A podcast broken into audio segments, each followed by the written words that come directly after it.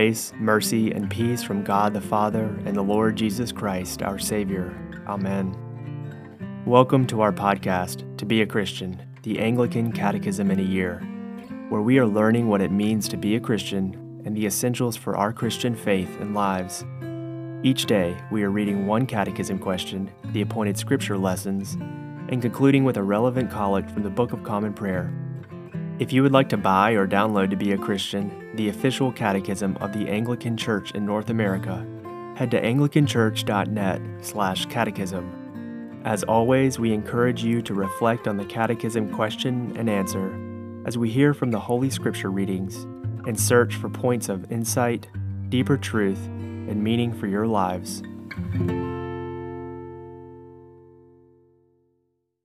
Today is day 69, and we are in the section on the second article of the Apostles' Creed. We are on the ninth line. On the third day he rose again. Today we are on question 69. What does the Creed mean when it affirms that Jesus rose again from the dead? We will be reading from Psalm 30, Luke 24, John 20, Acts 1, and 1 Corinthians 15. We will conclude with the first collect for Easter Day. Question 69. What does the Creed mean when it affirms that Jesus rose again from the dead? It means that Jesus was not simply resuscitated. God restored him physically from death to life in his resurrected body, never to die again. His tomb was empty. Jesus had risen bodily from the dead. The risen Jesus was seen by his apostles and hundreds of other witnesses. Psalm 30, verses 1 through 5. I will magnify you, O Lord, for you have lifted me up and have not let my foes triumph over me. O Lord my God, I cried unto you, and you have made me whole. You, Lord, have brought my soul out of the grave. You have saved my life from among those who go down into the pit. Sing praises unto the Lord, O you saints of his, and give thanks unto him for the remembrance of his holiness.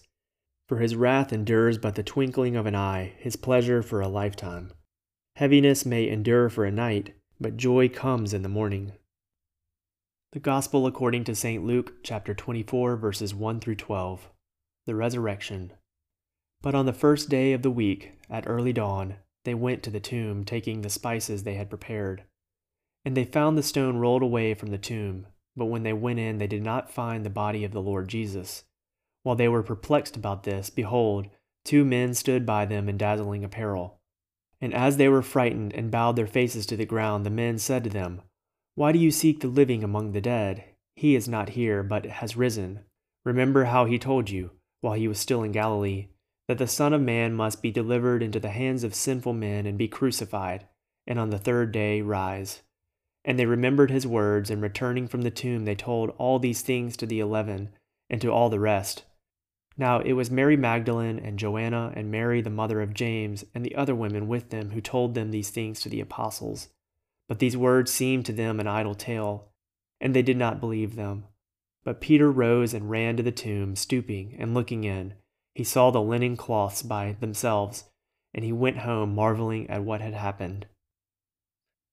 The Gospel according to St. John chapter 20 verses 1 through 18. The Resurrection. Now on the first day of the week, Mary Magdalene came to the tomb early while it was still dark, and saw that the stone had been taken away from the tomb. So she ran and went to Simon Peter and the other apostle, the one whom Jesus loved, and said to them, They have taken the Lord out of the tomb, and we do not know where they have laid him. So Peter went out with the other disciple, and they were going toward the tomb. Both of them were running together, but the other disciple outran Peter and reached the tomb first. And stooping to look in, he saw the linen cloths lying there, but he did not go in. Then Simon Peter came, following him, and went into the tomb.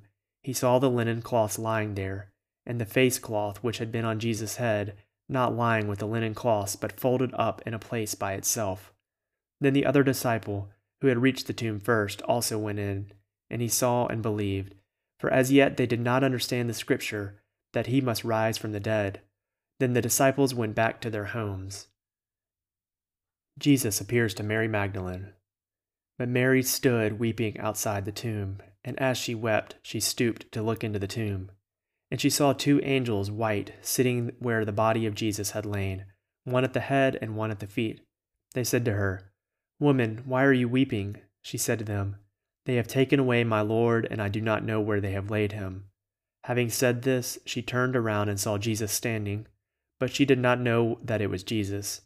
Jesus said to her, Woman, why are you weeping? Whom are you seeking? Supposing him to be the gardener, she said to him, Sir, if you have carried him away, tell me where you have laid him, and I will take him away. Jesus said to her, Mary. She turned and said to him in Aramaic, Rabboni, which means teacher. Jesus said to her, Do not cling to me, for I have not yet ascended to the Father, but go to my brothers and say to them, I am ascending to my Father and to your Father, to my God and your God. Mary Magdalene went and announced to the disciples, I have seen the Lord, and that he had said these things to her. The Acts of the Apostles, chapter 1, verse 3. Jesus presented himself alive to them after his suffering by many proofs, appearing to them during forty days and speaking about the kingdom of God. St. Paul's first letter to the Corinthians, chapter 15, verses 3 through 8. For I delivered to you as of first importance what I also received that Christ died for our sins in accordance with the Scriptures, and that he was buried, that he was raised on the third day in accordance with the Scriptures, and that he appeared to Cephas then to the twelve. Then he appeared to more than five hundred brothers at one time, most of whom are still alive, though some have fallen asleep. Then he appeared to James, then to all the apostles. Last of all, as to one untimely born, he appeared also to me. Question 69. What does the Creed mean when it affirms that Jesus rose again from the dead? It means that Jesus was not simply resuscitated, God restored him physically from death to life in his resurrected body, never to die again. His tomb was empty. Jesus had risen bodily from the dead. The risen Jesus was seen by his apostles and hundreds of other witnesses. The first collect for Easter Day. Almighty God, who through your only begotten Son, Jesus Christ, overcame death and opened to us the gate of everlasting life, grant that we who celebrate with joy the day of the Lord's resurrection may by your life giving Spirit be delivered from sin and raised from death, through Jesus Christ our Lord, who lives and reigns with you in the Holy Spirit, one God, now and forever. Amen.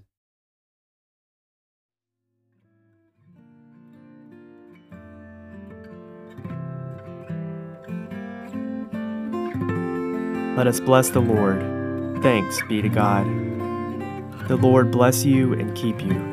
The Lord make his face shine on you and be gracious to you. The Lord lift up his countenance upon you and give you peace.